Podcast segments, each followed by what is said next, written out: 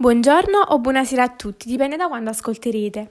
Oggi per voi abbiamo preparato un podcast sulla dinastia Giulio-Claudia e più precisamente sui quattro importanti imperatori che ne hanno preso parte. Speriamo che vi aiuti a chiarire i vostri dubbi e a soddisfare la vostra curiosità. Buon ascolto!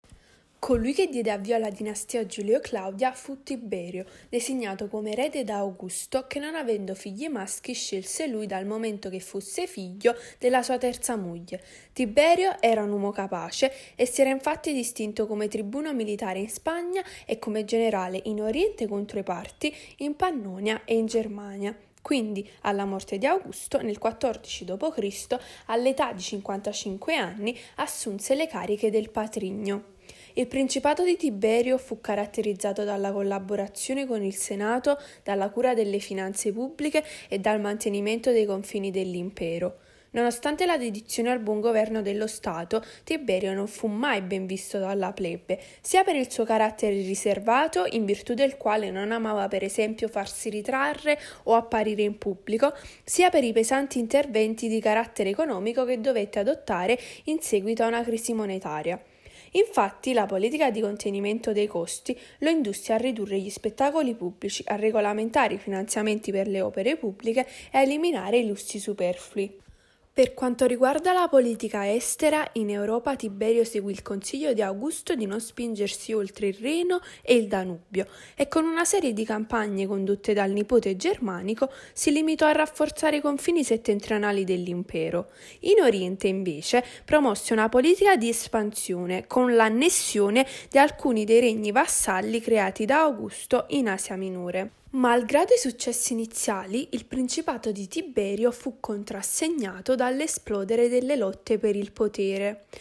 Inoltre, al momento della sua adozione da parte di Augusto, Tiberio fu costretto ad adottare a sua volta il nipote germanico, un valido generale che si era appunto distinto nelle campagne militari condotte in Europa centrale ed era molto amato sia dai soldati sia dalla plebe.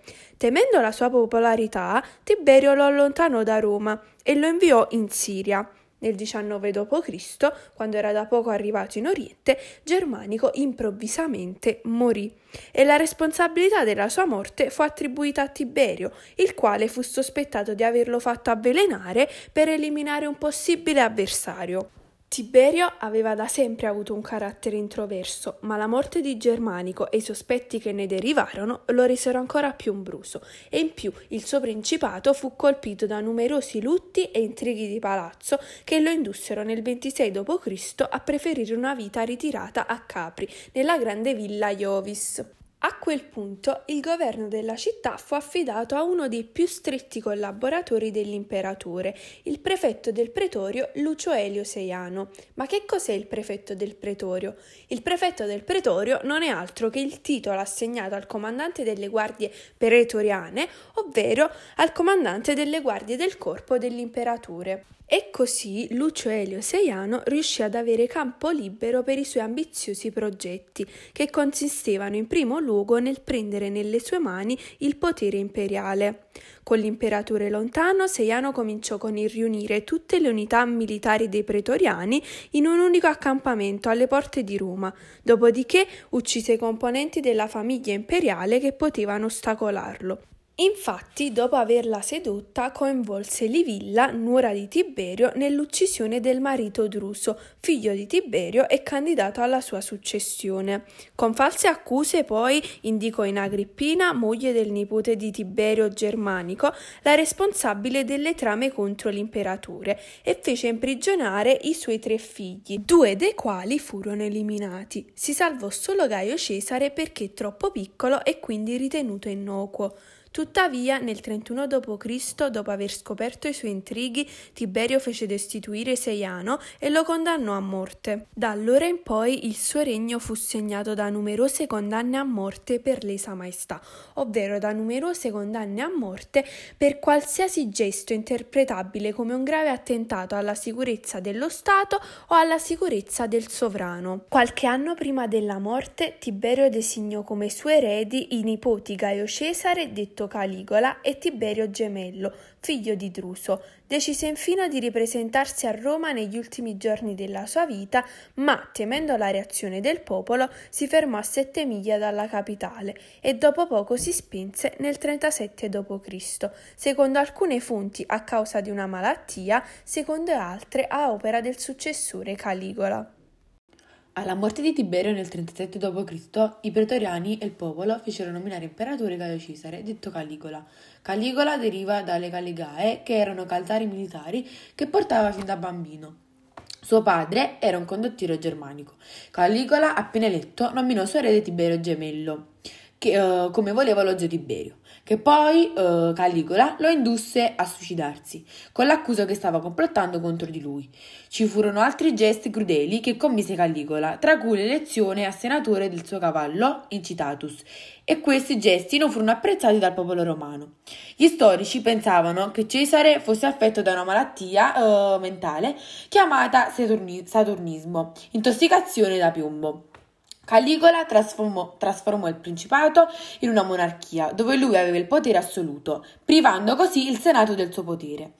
Uh, sperperò molto per organizzare feste a corte uh, e conduceva um, donativi ai soldati e tutto questo portò a un aumento delle tasse e attirò l'odio di gran parte dei romani. La nomina di Claudio, imposta dai pretoriani nel ricordo di Germanico, venne accolta di buon grado dal Senato, che credeva di poterlo manovrare secondo i propri scopi. La debolezza che ne segnava il corpo zoppo, balbuziente e goffo nei movimenti e la raffinata erudizione lo rendevano comunque eh, in apparenza inoffensivo. Ma le le previsioni dei senatori si rivelarono ben presto errate. Claudio infatti si dimostrò un imperatore sicuro e capace che consolidò i poteri del principe nei confronti dell'assemblea senatoria.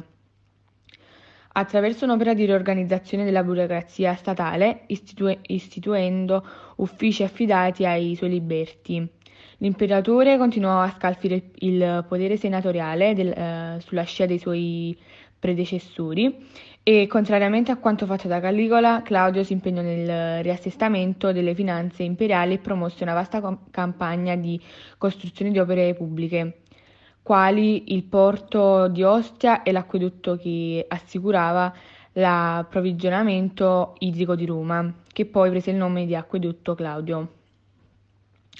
In politica estera Claudio conquistò nuovi territori come quello ricco di giacimenti minerari della, della Britannia meridionale e consolidò il potere in altre province, spesso um, teatro di tumulti quali la Mauri- Mauritania, la Tracia e la Giudea. La Giudea era un altopiano della Palestina meridionale caratterizzato da estrema siccità uh, ed era desertico nella parte orientale verso il Mar Morto e le sue città principali sono Gerusalemme e Hebron perché um, benché politicamente uh, era divisa tra Israele e Giordania. Israele dal 1967 occupa militarmente comunque la parte giordana. Sul piano personale la vita dell'imperatore fu segnata da una tumultuosa serie di eventi. Egli condannò infatti a morte la prima moglie, forse per una congiura ordita ai suoi danni. Fu così eh, poi eh, convinto dalla seconda moglie Agrippina, sposata quando orma- oramai era molto avanti negli anni, ad adottare il figlio di lei, cioè Nero. Nerone divenne così imperatore nel 54 d.C. a soli 17 anni. Inizialmente fu posto sotto la tutela del precettore Luciano Seneca, senatore e filosofo a cui era affidata l'educazione e l'istruzione del giovane imperatore, e di Afranio Burro, prefetto del pretorio, carica di cui abbiamo già parlato, ricordate? In quest'arco di tempo, infatti, Nerone governò in modo saggio ed equilibrato. Il suo lato oscuro, però, fomentato probabilmente dall'influenza negativa della madre, cominciò ad emergere già nel 55 d.C. Pochi anni dopo, nel 59, Nerone ordinò l'uccisione di Agrippina e del tutore Burro. Sebbene segnato dalla violenza, il suo governo fu caratterizzato anche da una serie di interventi pubblici ed economici di un certo rilievo. L'imperatore infatti voleva conquistare a tutti i costi il favore della plebe e si impegnò quindi non solo nell'organizzazione di grandiosi giochi e spettacoli, ma anche all'avvio di importanti lavori pubblici, tra cui la costruzione di un'imponente residenza privata tra i colli Palatino ed Esquilino, detta Domus Aurea. Costruita in soli quattro anni un edificio che si estendeva per due chilometri e mezzo, abbellito esternamente da giardini e padiglioni per le feste, per le quali Nerone era molto famoso. Durante il suo governo intraprese anche una politica volta alla svalutazione della moneta per favorire gli strati medio-bassi. Pochi giorni dopo il disastro avviò un gran numero di progetti edilizi e questo fece credere che lui stesso avesse fatto appiccare il fuoco per poter ricostruire parte della città. Per difendersi da simili accuse, Nerone incolpò dell'incendio una piccola comunità emergente che seguiva gli insegnamenti di Gesù di Nazareth, visto da loro come il Messia descritto nell'Antico Testamento. I cristiani furono quindi perseguitati e trucidati in esecuzioni famose e spettacolari, per esempio finendo sbranati vivi da belve feroci durante i giochi. Queste azioni violente resero l'imperatore sempre più isolato, allontanandogli anche le simpatie della plebe e dell'intera classe nobiliare.